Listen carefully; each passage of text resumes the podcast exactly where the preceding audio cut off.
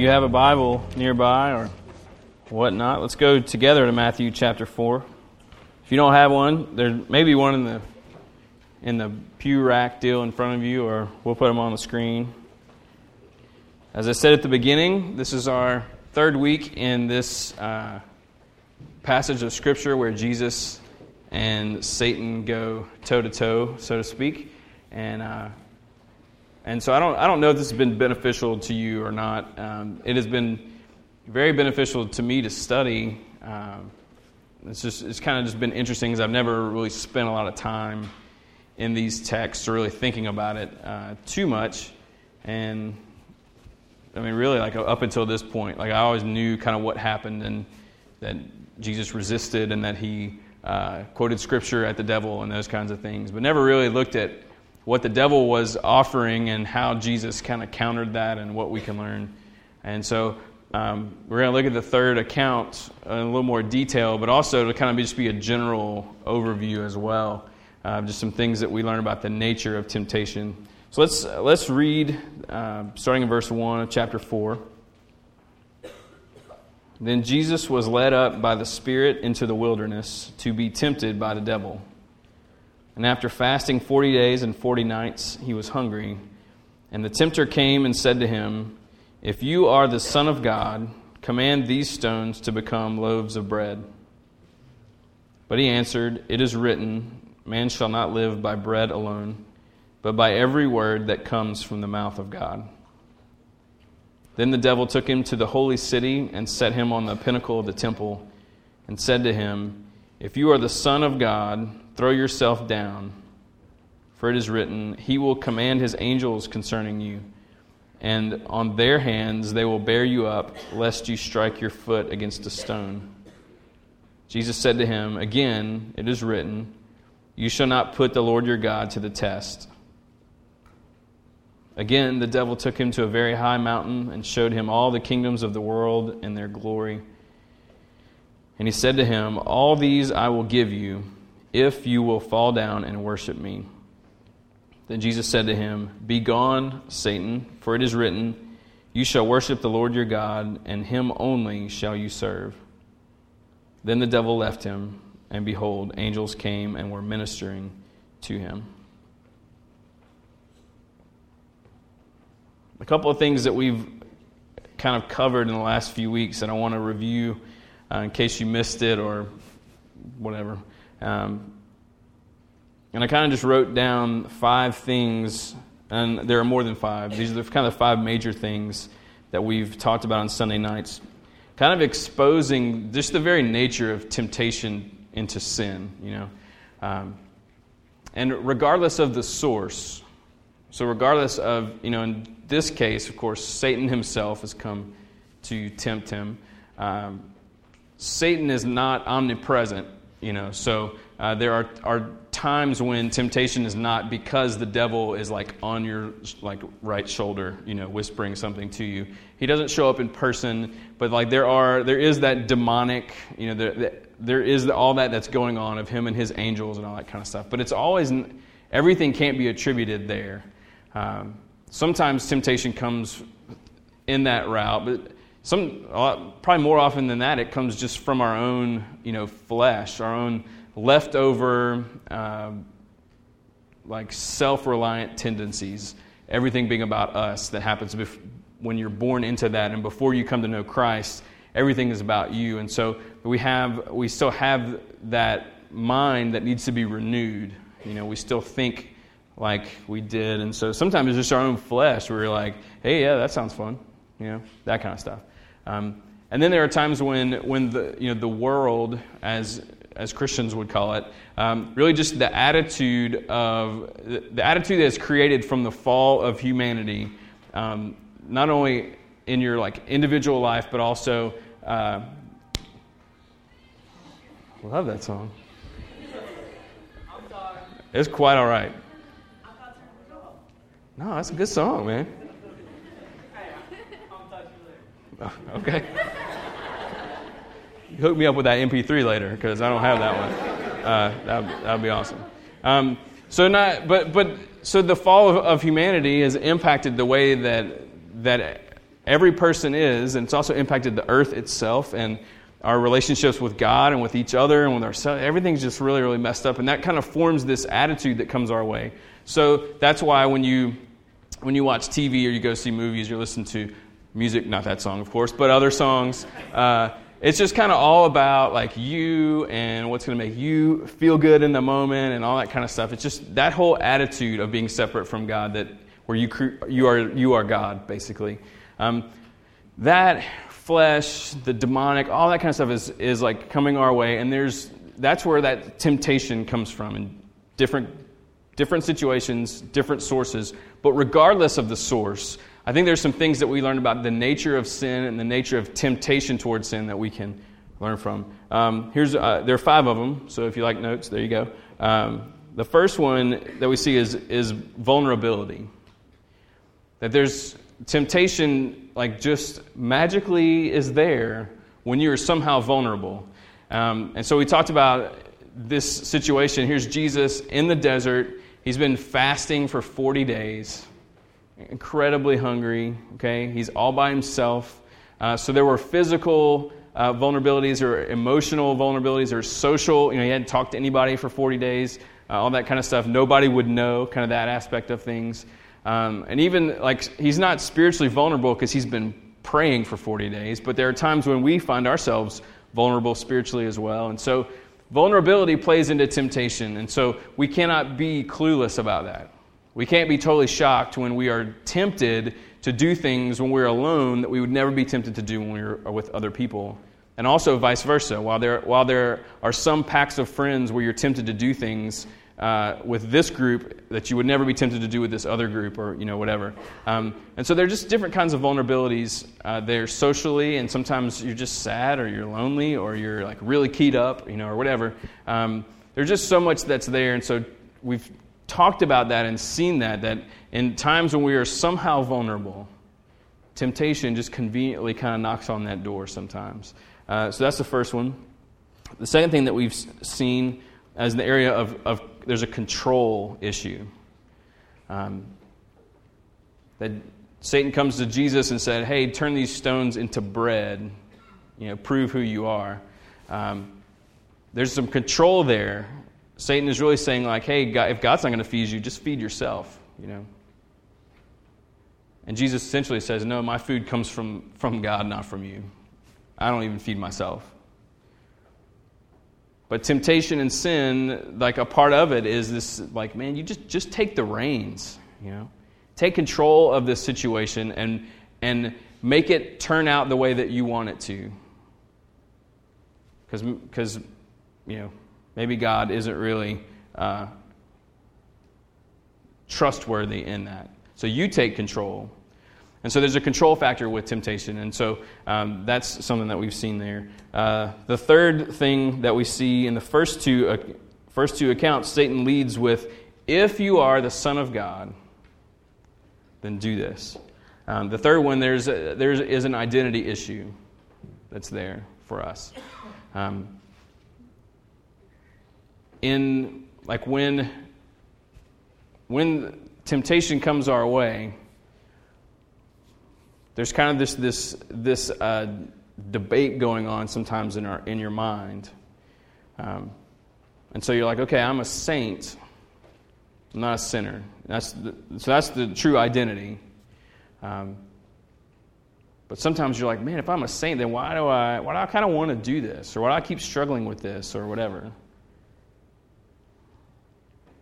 And so instead of like sometimes relaxing and like, okay, I'm, a, I'm just a saint who struggles with this sin, sometimes we, we kind of be like, well, man, maybe, maybe I'm not really a saint. Or maybe, maybe the whole identity thing isn't really the case. Or sometimes, like we talked about last week, sometimes the thing is like, well, like you are a saint and like you didn't make yourself a saint, like you didn't save yourself, so you can't unsave yourself, you can't de-saint yourself right? So how about you just do whatever and like you're already forgiven, right? Like it's done, right? Jesus didn't Jesus already die for the sin that you let's face it, you're about to do this, you know? Didn't he already die for that? So if he died for it, then what's the harm, right? So there's, there's this identity crisis sometimes with temptation where, where like we're just confused about who we are and whose we are and where we are and all that kind of stuff. And so Satan comes after that aspect of him, trying to get Jesus like, oh yeah, if you're the Son of God, then won't you prove it? And, and temptation comes after our identity as well to try to, to lead us into behavior that contradicts who we actually are. So when you are when you and I are engaged in some sort of sinful activity or sin, whatever it is, we're acting in a way that contradicts who we really are. And so there's a dissonance that's there. There's no integrity in that at all. Um, but temptation just like really just preys on that identity issue. So that's the third one that we talked about. The fourth one um, is, is twisting the truth about God, about his character, about his nature, about his trustworthiness, about his faithfulness, about how he feels about you.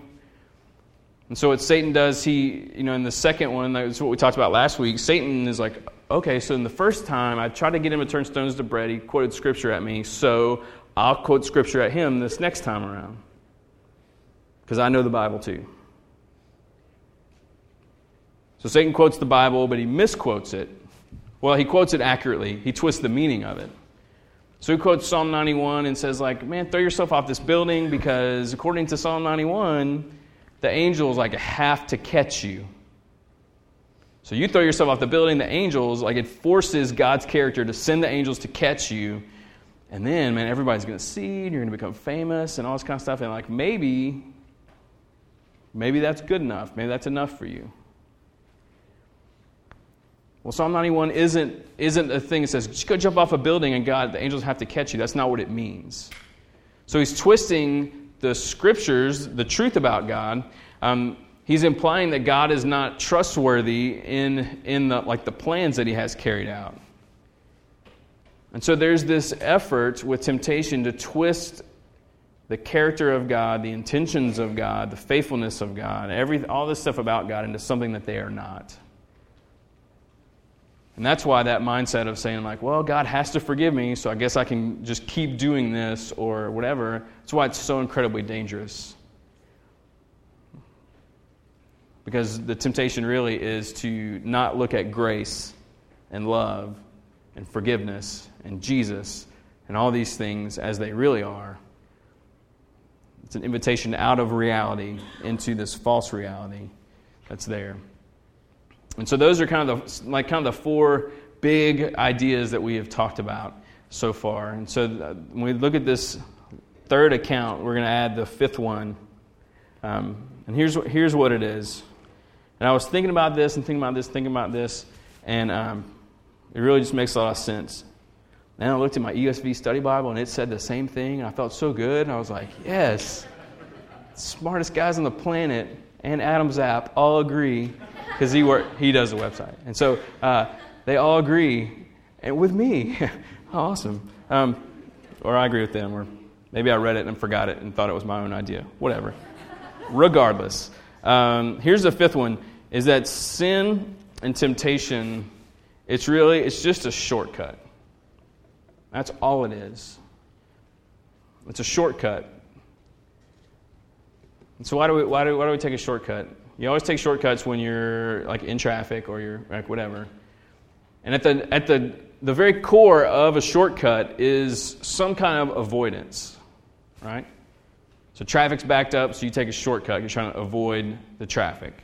Um, you're you're trying to avoid wasting time in traffic. You're trying to hurry up. You're trying to, to avoid being late. You're trying to. Um, sometimes the nature of shortcuts, especially with guys, is like, like, oh, I know a shortcut. You know, like, ooh, you know maps. You know, like, how impressive are you? Uh, but there's just, there's just something very, uh, it's just this is kind of how it is. And it's not all evil. So if you're like shortcut king of mid city, you're getting around with it, that's great for you. I'm so glad that you know the shortcuts. Uh, I'm not saying that taking a shortcut in traffic is evil. What I am saying, though, is that we can learn something about traffic shortcuts that applies to sin and temptation. So you're trying to avoid something. There is control. There is, like, all that stuff is in there, but there's an avoidance of something. Um, that is what sin is offering at the core of it. Satan offers Jesus to get all the power and all the glory without having to go to the cross. That's the avoidance. Just avoid the cross. I'll give you all the good stuff. You get to avoid the bad stuff. And all you got to do is worship me. Okay? Sin offers an avoidance of suffering. That's what it comes down to. Now, I know that suffering means, means one thing here in South Louisiana, it means something very, very different in the Middle East. It means something different in a, in a, a country that's closed to Christianity where they have to gather in secret and you could be killed for having a Bible and those kinds of things. So I, I understand that there's a difference when we say suffering. Um, and, and there's no, there's really no like, I know like what's one of the jokes that people say now? It's like, oh, first world problems, you know? It's like we live in the first world. I mean, uh, uh, that's where we are. That's where we are. And so, yeah, our problems are first world problems. And yeah, you compare them to a third world problem, and then like, we should feel really, really dumb. But God has us here, and we're living life here in this culture, and we're battling the same, the same temptation, the same sins, at the root, the same exact stuff. Uh, just the price that's paid, maybe it looks a little bit different here and there. And so you may not think that your like, a temptation to sin is really like maybe you're like no suffering's not the right word, um, but you know maybe it is. Let me give a couple of examples. Um, sin offers an avoidance of suffering. Greed and materialism are offering an avoidance of not having, uh, not having to deal with like not having what you want in the moment. So that's what it does. Greed says, take all the money that you can, keep it all for yourself. Material, leads, you know, materialism, buy all the things that you want, buy the latest and the greatest and the biggest and all that kind of stuff. And you're avoiding the suffering of having to sit back and not have that stuff. The stuff that you want so that you have to have. So it is avoidance of suffering. It's not third world suffering. It's not even really legitimate any world suffering, but in our minds, it's kind of how it is. You sit back, you're like, man, it would just kill me to not have that. And so sin offers you a way around it. Say, hey, you don't have to sit there and like not have cool stuff. How about you just uh, like here? That's the offer. Just be greedy and be materialistic. And you don't have to have that terrible pain of not having stuff. Now, it's silly, but it's real.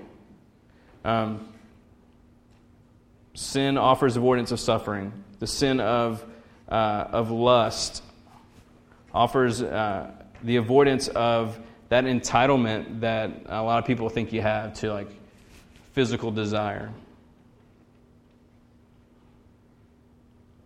That's the offer. It's like, man, you don't you don't have to be alone. You don't have to be unhappy. You don't have to be this or this or whatever. It just it offers you a way around that kind of suffering. You don't have to be sad, lonely. Your life hadn't turned out like you thought or whatever. Here's a con- here's a control uh, a controlling sin that you can do, and that's the offer. Is you don't have to be any of that kind of stuff here. Let's just avoid that. And all you got to do is lust. Easy. Um, a lie. Let's say, let's say that you're like, like lying is like one of your things. You're just like, man, I, just, I don't know why. Like, I just, I just lie. Lie to my boss. Lie to my friends about stupid stuff. Lie to my spouse. Lie to my kids. Lie to my community group. Lie to whatever. Well, the offer of that sin is your, the avoidance of the suffering in your mind of the consequences of dealing with the truth. You say, man, I don't want the consequences of telling the truth. And so temptation sin comes in, it's like, oh, here, I'll just offer you this, just lie. You can avoid all that weirdness of telling the truth, just lie. There it is. People who love to gossip or just like just dig, like they cannot they hear something's going on, they gotta know, gotta know, gotta know, gotta know.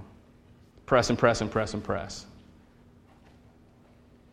The thing is, okay, well, you're avoiding the suffering of not being in the loop.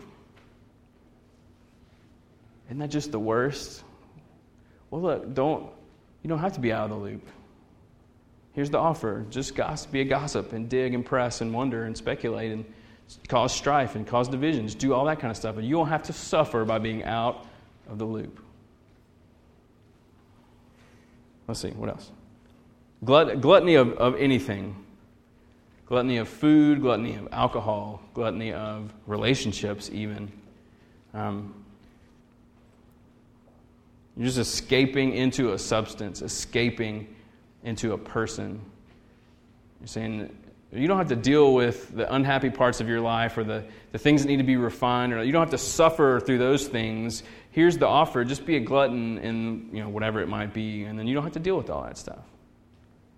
Just avoid it by taking me up on this offer. The idolatry of, of a person. That's the sin that's offered is Make your spouse an idol. Make your kids an idol. Make whoever an idol. And it's because that's easy. It's easier than following faithfully after Jesus. So it's like, why suffer? Why suffer following the Lord? And like, what if, what if He messes with your life, you know? Or what if what if he makes you like witness to somebody or like do something weird? What if he makes you force you to be a missionary or whatever? Like you just uh, you don't have to avoid all that. Like so, here's the offer: just just make an idol out of your spouse or your kids or your whatever, and you can avoid the suffering that God might call you to. Because following Jesus is not always easy. It's simple, but it's not always easy. So I don't know if the pattern is clear or not.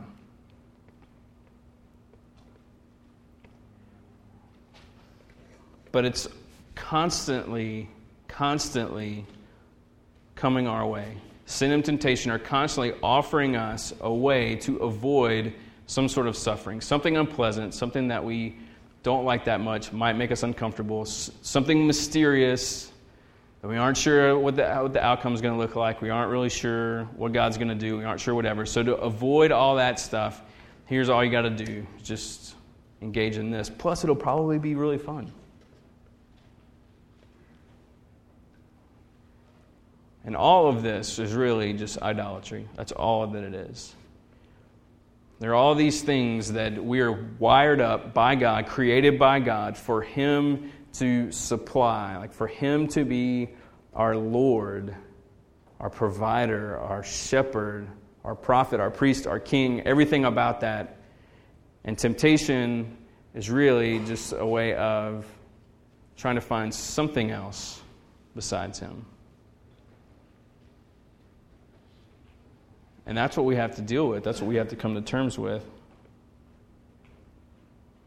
And what's funny is that the shortcut to avoid suffering, it only leads to more suffering. Like that's the real like that's like the like mind meld of this whole thing is that you think that this shortcut is going to get you there faster and avoid suffering, but you find that it only gets you to more suffering faster. And so behavioral sin and these patterns of sin and all we have, like it's just it's this continual shortcut that only just puts us like it just compounds and compounds and compounds and, and just builds this big mess. And for some reason, a lot of times we're like, we just don't really see it that way. We're like, oh, I'm going to try this again, but the outcome's going to be different. It's like, no, it's not. It's the nature of sin. That's what's, what we've been exposing, is that's the, how the vulnerability and control and, and identity and the twisted nature of God and the shortcuts and all these kinds of things fit together, it's, it's just complete chaos. And so, some of what this passage does, it helps us to see what's really going on. And so, I was, was kind of going over some notes today and been thinking a lot, like in our community groups, we've been going through Isaiah 53 and verse 6 that verse 6 says that um, all of us are like sheep. Like every one of us are like sheep um, who have who have turned to our own way. And that like that's like such a great synopsis of what sin and temptation are all about. It's about turning to your to your own way now, I was thinking about Psalm 23 and how it says he, he uh, leads us in paths of righteousness for his name's sake. And so I asked Nate if you put that on the screen. Um, he leads me in paths of righteousness for his name's sake. Okay, so God is the one doing the leadership, you are the one being led.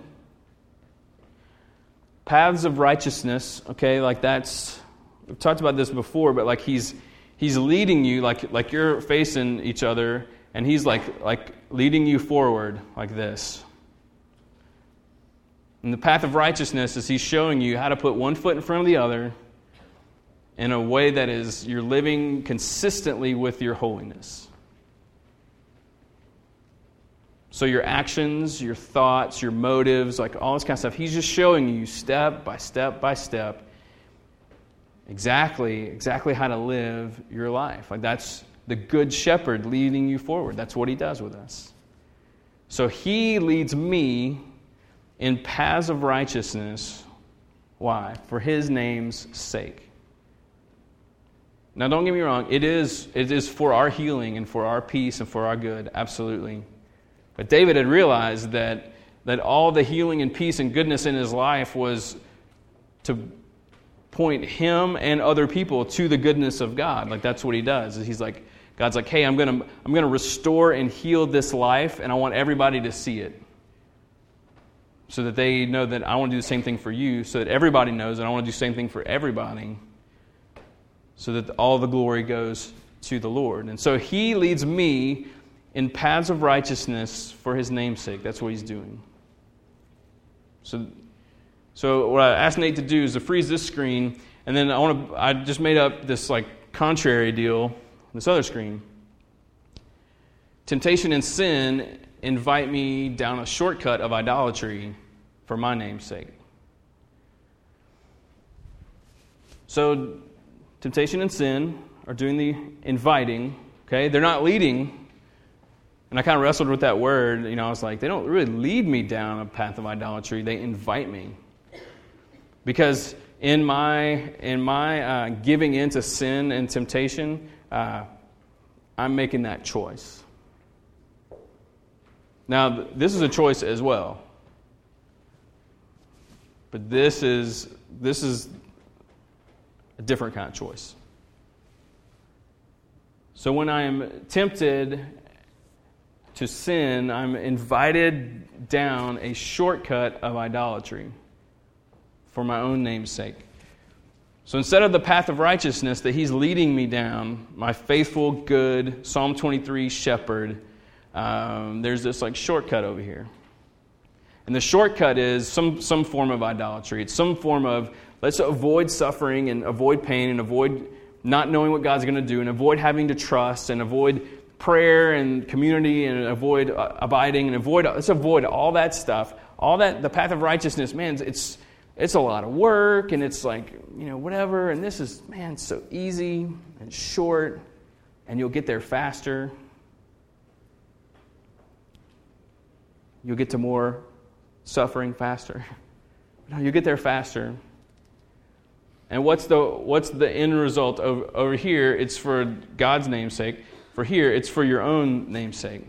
Like it's for you. Like it's so that you can turn to your own way like a sheep so that you can essentially be God.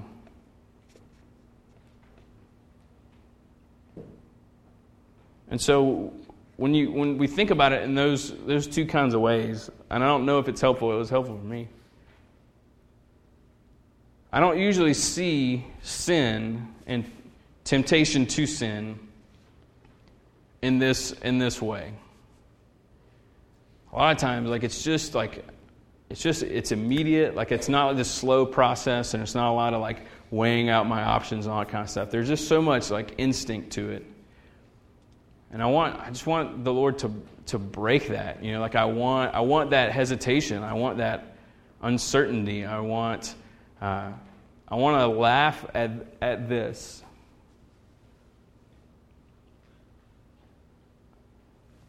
But I but I don't. You know. And maybe you don't either. I, I don't know. So God designed you to be led by Him down a path of righteousness for His name's sake.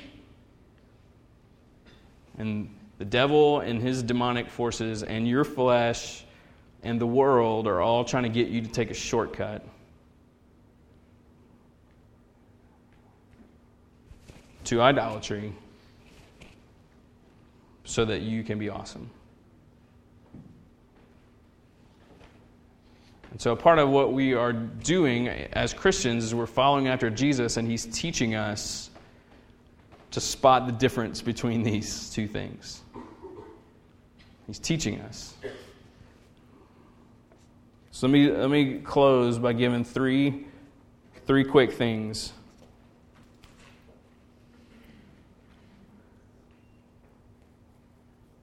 When you look at, at what the response that Jesus had.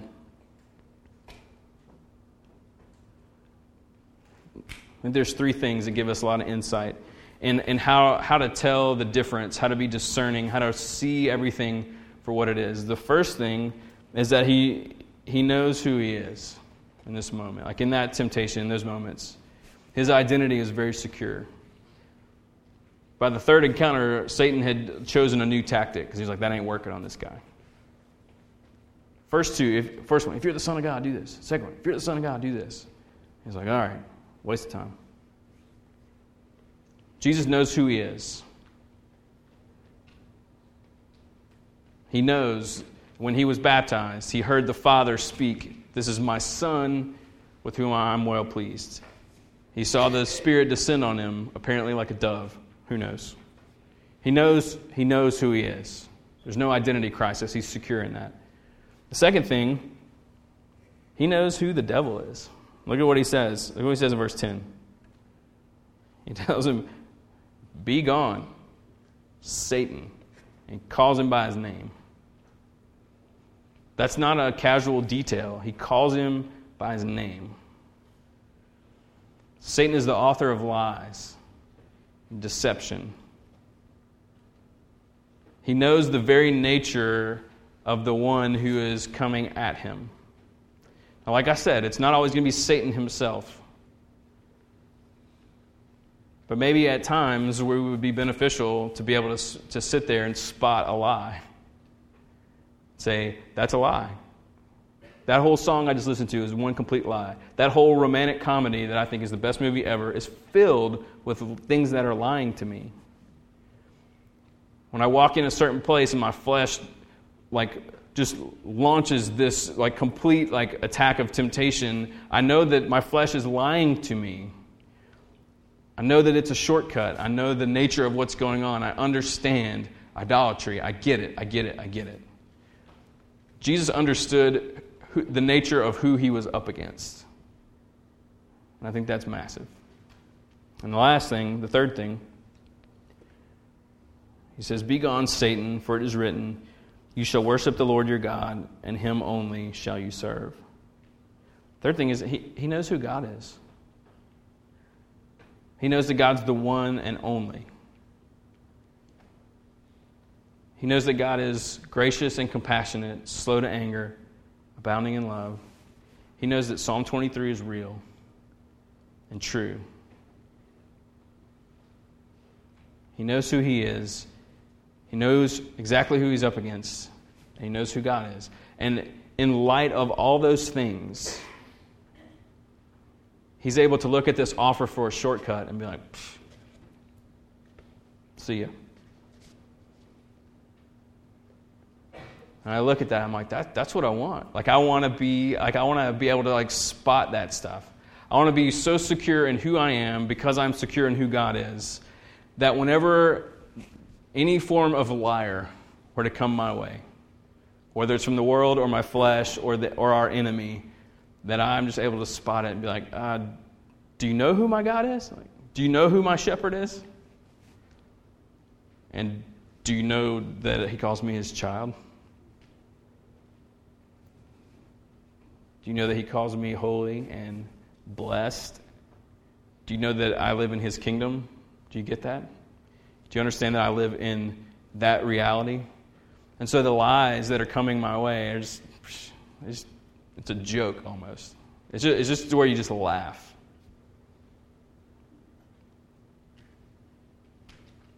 Because I think you can read Be Gone, Satan, as Jesus like furious, or I think you read it as he's like, Seriously?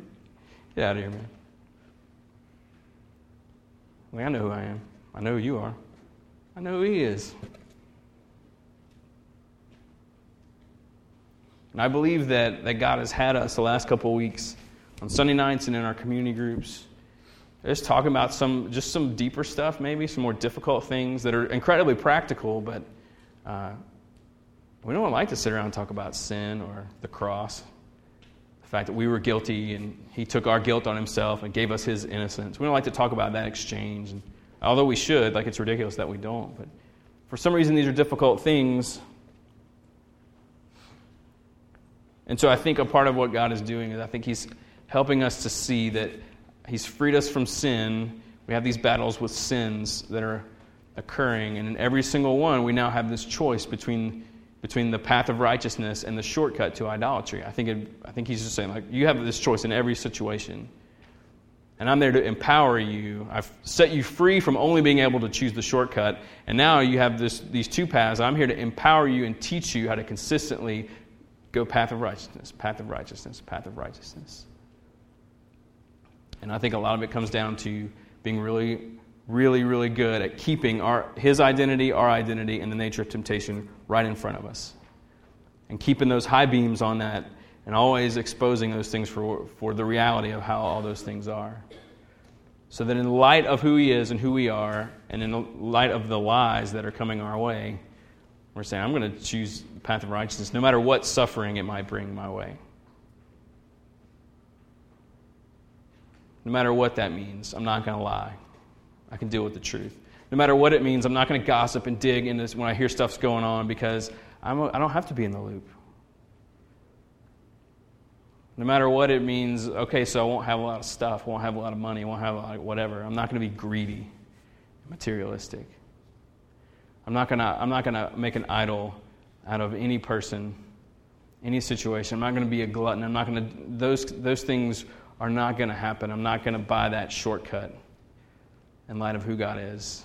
And yeah, what if I have to have some sort of weird first world suffering? It's completely worth it to have my father look at me and say, Well done. That's his desire for us. And so let's pray and ask for his help to walk in it.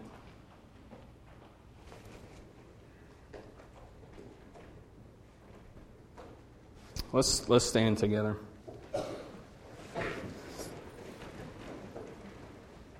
Let me offer a prayer for us, and we're going to sing in response a little bit. God, I thank you for just your incredible patience with us.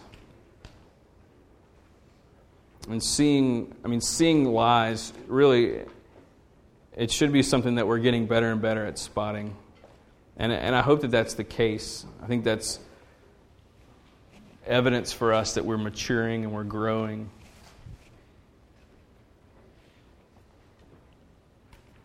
And Lord, I know there's a difference between being able to spot the shortcut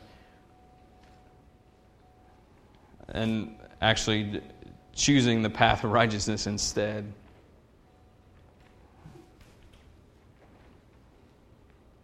And so, Lord, we need your help not only in discerning those shortcuts and those temptations that are offered to us, but we need, we need your help in, in choosing that path of righteousness. And I pray, Lord, that, that you would help us to learn how to live in full view of who you are.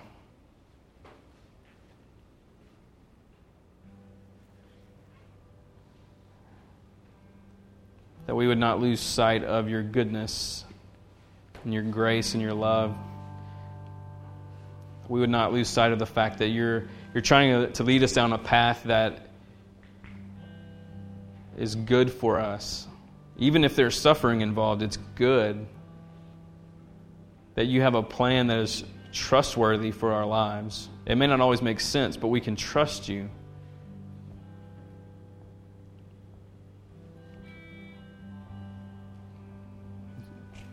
God, that we would live in full view of your goodness and we'd also live in full view of our identity in Christ. That we are no longer defined by our sins or our struggles by any sort of statistical information about us, that we're defined by you. And you look at us and you say, Mine. And that's all that we need.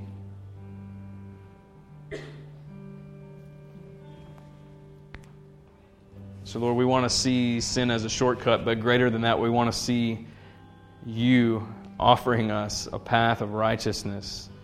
That you not only lead us down, but you empower every step.